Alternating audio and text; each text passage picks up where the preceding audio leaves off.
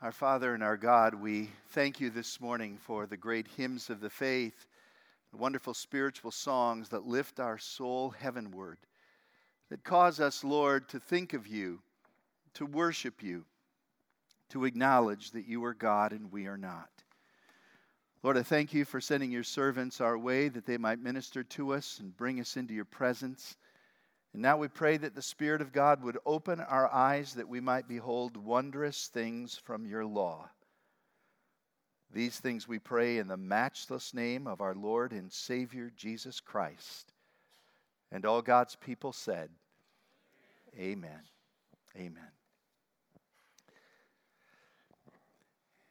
It is an idiom which is hard to misunderstand in English, it makes a powerful point. If you want to put someone in their place, that is, someone who talks too much but says very little, you might call them a windbag. Now, if you want to add a little bit of venom to that expression, you might add the adjective pompous or old. And say to them, they are a pompous old windbag. Now, to say that is fighting words. Those are words that will wound. It is a verbal attack. And, sad to say, that particular phrase is often appropriately used for preachers and politicians. I said preachers first before politicians, but I thought of politicians before preachers. Old pompous windbag. We've worked pretty hard, labored very hard to earn that title, and sadly, it is often true. But you may be surprised to find out that the roots of that particular expression are biblical. They're found in the book of Job. In our text this morning, Job chapter 8. Job chapter 8. Job's second friend, Bildad the Shuhite, now responds to Job. Eliphaz was the first, Job uh, defi- uh, defended himself, and now Bildad in chapter 8 begins his speech. He begins his speech with these words How long will you say such things? At least Eliphaz gave something of a compliment. Bildad gives no compliment, but goes right after Job. And then he says this Your words are a blustering wind. I'm not a Hebrew scholar, best I can tell literally. It says, You sound like a mighty wind, but I like the translation, You are a pompous old windbag. Because that's exactly what he's telling Job. You're moving the air, but you're not saying anything. You're not improving the silence. You're talking and I hear you, but you're not making any sense. And thus the heated debate continues, which began in chapter 4 and will go all the way to chapter 27. Now, whatever the dramatic interest is in the book of Job, and it is great, whatever the uh, beauty of poetry, and it is sublime, the final value of the book of Job lies deeper than merely literature or a fantastic story. Let me just remind you of some of the major lessons that we are learning along the way and will continue to learn in this wonderful book of Job. The first is this God moves in mysterious ways, right? Chapter 1 and 2, we never expected this. Righteous, innocent Job, blameless Job prosperous Job is attacked by the devil, and God gave him permission. And Job loses his possessions, loses his family. In chapter 2, loses his wealth, and yet he doesn't curse God. He continues to follow God, and that is truly amazing. But the book of Job basically says that the righteous will suffer, the innocent will undergo horrible times of trial, and there is no explanation except God moves in mysterious ways. And that's a lesson we need to learn. Secondly, we learn from the book of Job how we should suffer patiently in the midst of our trials. That's what James says. Consider the prophets if you want to understand how to endure trials. Look at the patience of Job. And so we are learning that we must be patient and endure in the midst of our difficulties. Thirdly, we learn how we are to help others as they go through their suffering. And primarily, we learn how to help others by not doing what Job's three friends did. Do exactly the opposite, and you'll be a great friend. Job is the one who will say later on, Miserable comforters are you all. And he's referring to all three. With friends like you, who needs enemies?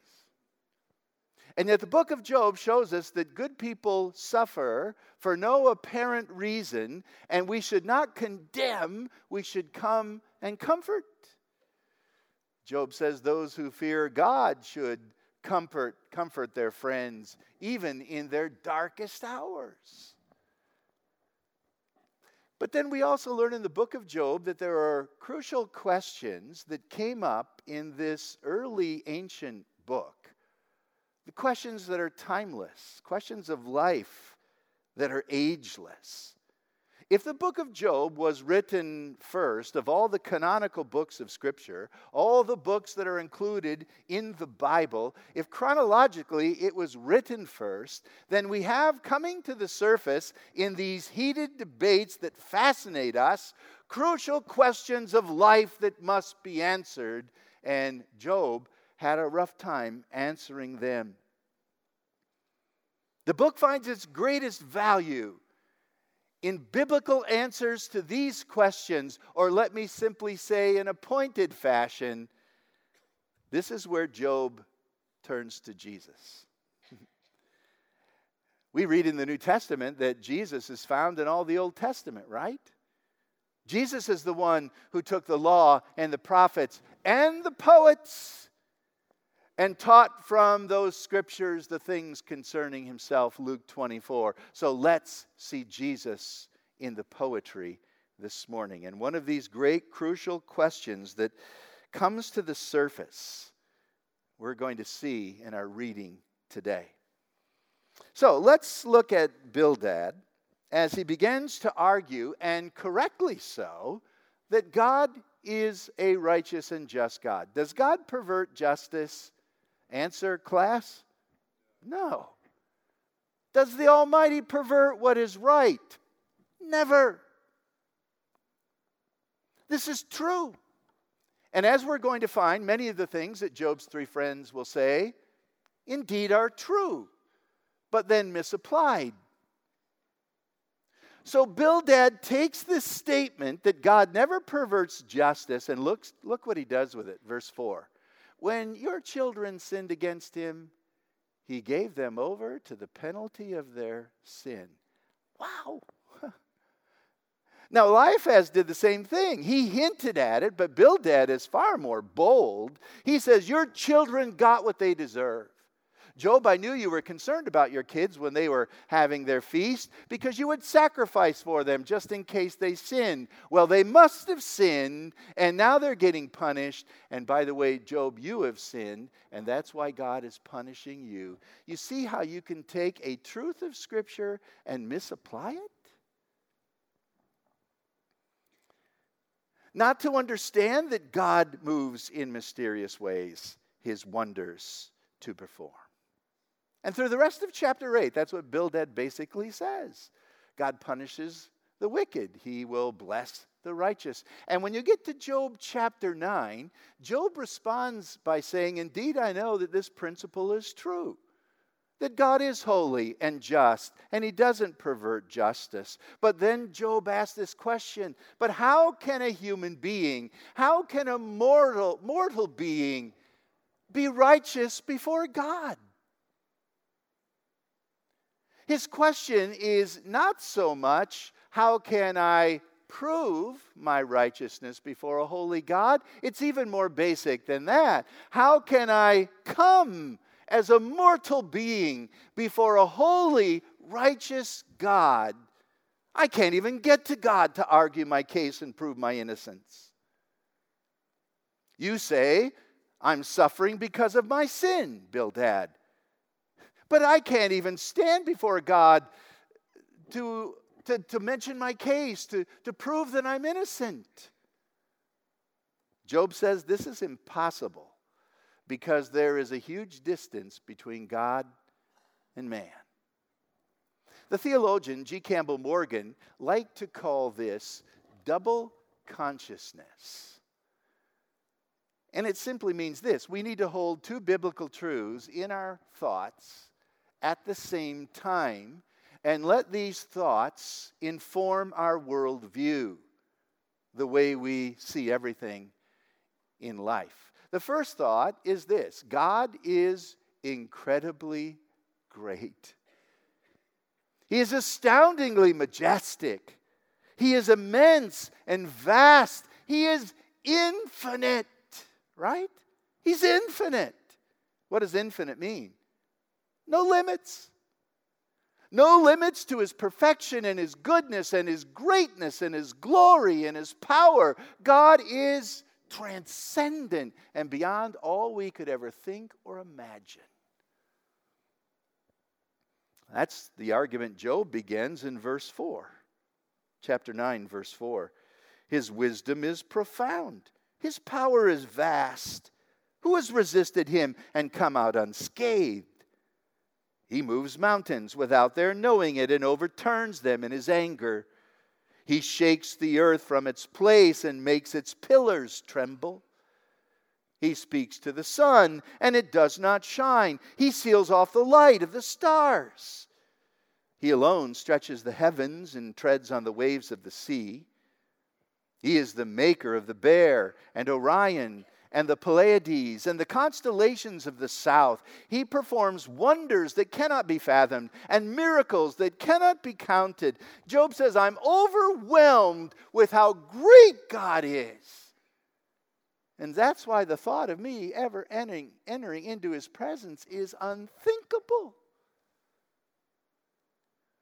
Here's the other truth we need to hold at the same time man is exceedingly small, minuscule. We are separated from God on two levels, at least two infinity and morality. Infinity means that God is infinite and we are finite. We are limited, extremely limited.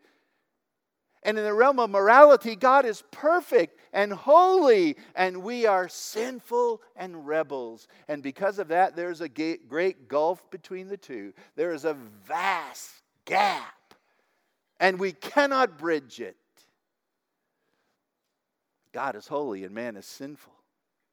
You, know, you want to know how sinful man is?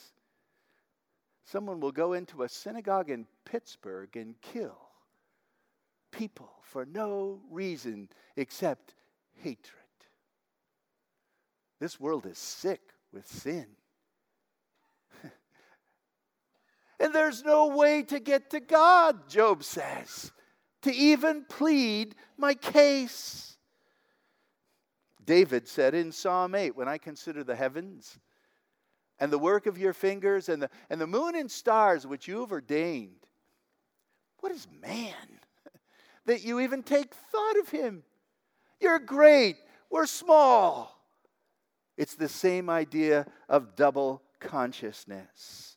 David understood that reality. And so Job goes on to show the smallness of man in verse 14. How then can I dispute with God? How can I find words to argue with him? Though I were innocent, I could not answer him. I could only plead with my judge for mercy. If I summoned him, would he even respond? And if he responded, I could never say anything to win my case. It's just God is there and I am here and there's no help. So look down at verse 32. Job says, God is not a man like me that I might answer him, or that I might even confront him, that we would confront each other in court. That's not going to happen. The distance is just too great. And then he cries out, and here's the first crucial crucial question that grabs me. Here's this ageless, timeless cry from the heart of man. The question is simply this if only there were someone to arbitrate between us. If only we had an arbitrator. The Old King James uses the word daysman, which means mediator, a facilitator, a go between, an adjudicator, a negotiator, an umpire, a referee, a third party, someone who could bring us together. And notice this verse emphasizes not only does he arbitrate between the two parties, but he has his hand on both parties. That speaks of authority. He's got to be able to put his hand on the one party with authority and tell him what he must do, and put his hand on the other party with authority and tell him what he must do. He must identify with both and have authority with both to be mediator between the two. He's the one who will establish the meeting. He's the one who will create peace, a covenant between them. And remember, this is an ancient writing that reveals the primal cry of man. And it is still man's cry today Where is my mediator between me and God? I must have a go between. Now, God is constantly dealing with man. All the time, God is interacting with man. In every way, every day, every man, God is dealing with us. Remember that verse from the book of Daniel? The handwriting on the wall, the feast of Belshazzar. Remember that? The last statement said this The God you did not honor is the one who holds your life and all your ways in his hands. The whole world is in his hands. Sounds like a song. But it's the biblical truth that God deals with man in every way, every day, every man. The book of Acts says the same thing in Acts chapter 17. God is not served by human hands as if he needed anything because he gives all men life and breath and everything else. And in him we live and move and have our being. Like the air is to the birds, like the sea is to the fish, so God is to man. He is our environment and He deals with us every day. He is our creator and gives us everything. Oh, God deals with man on a regular basis. But here's the problem man doesn't deal with God.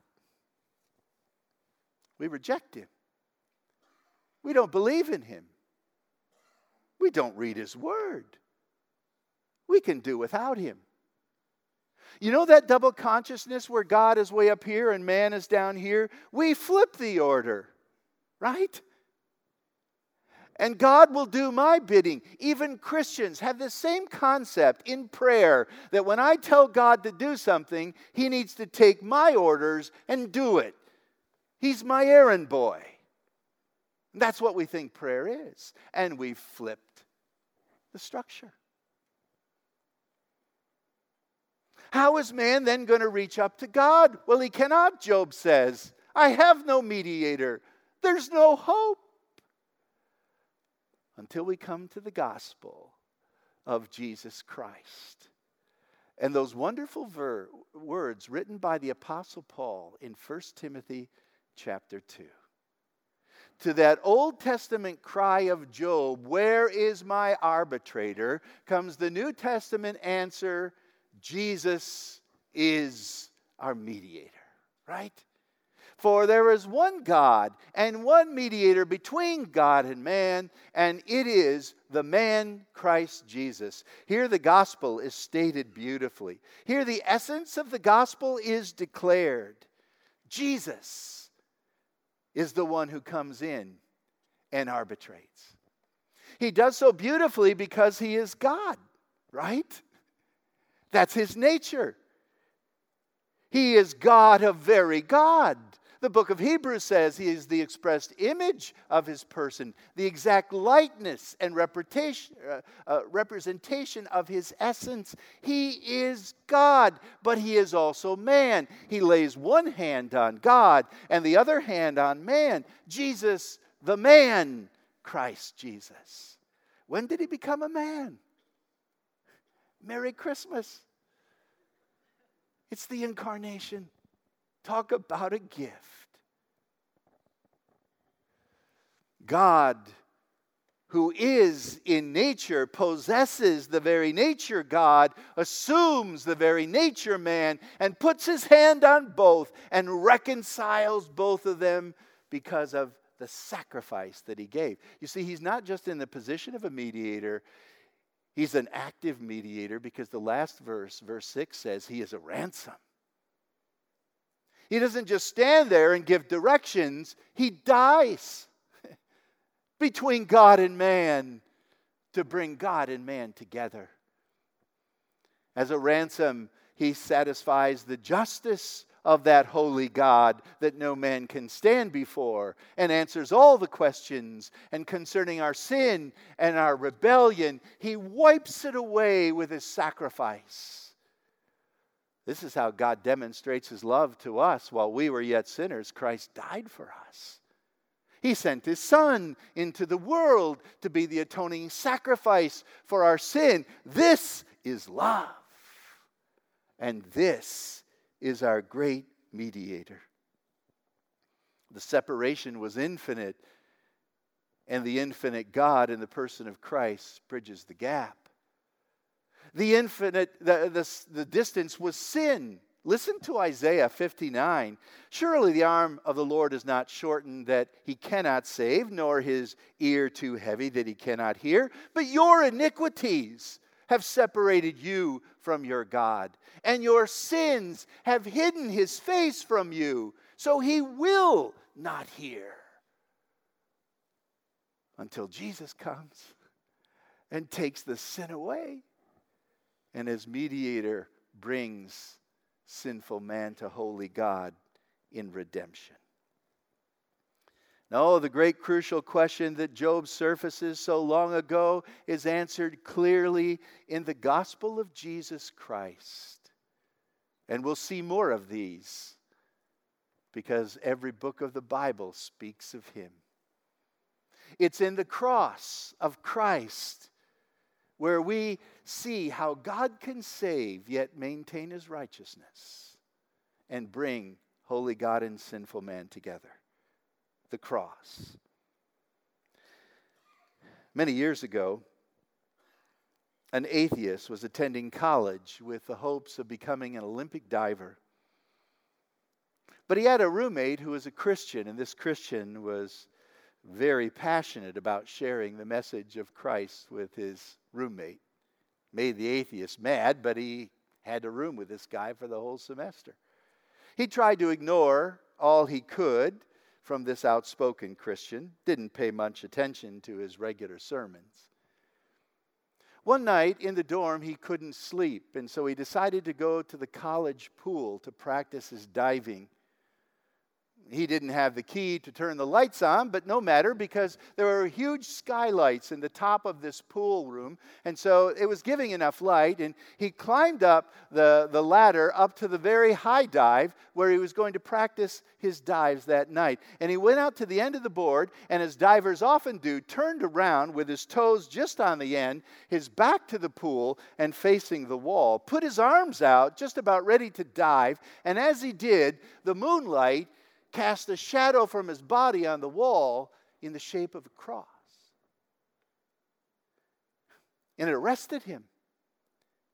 And he paused, and, and the words, the verses that he thought he wasn't learning from his, from his roommate, now all came flooding back into his mind. For all have sinned and come short of the glory of God. The wages of sin is death, but the gift of God is eternal life through Jesus Christ our Lord. And that young swimmer was so convicted that he put his arms down, knelt on the diving board, and trusted Christ as his Savior. True story. While he's praying, The night watchman comes in with the key, turns on the lights. He's also the janitor, sees the man on the diving board and says, Don't jump, don't jump. Because that night he had emptied the pool to clean it, and there was no water in the pool at all. And the guy thought, I've been saved from death, but I've been saved from eternal death by the grace of God. You will die sometime. It could be sooner than later. And if you don't know Christ, you will die forever. Unless you have a mediator. And there's only one. And I present to you Jesus Christ, the Son of God and the Son of Man, who died in your place so that you would never die. Let's pray. Heavenly Father, there may be someone here this morning who has never trusted Christ as their Lord and Savior. They've been putting it off and ignoring all the messages that you've sent your, their way. May today be the day that they repent and believe. May today be the day when they confess that they are a sinner and they cry out to you in faith, Lord, be my mediator and save me. And then, Lord, for all of those who have trusted Christ, may our hearts rejoice that we have an answer to Job's question. Our mediator is none other than God Himself. In your name we pray. Amen.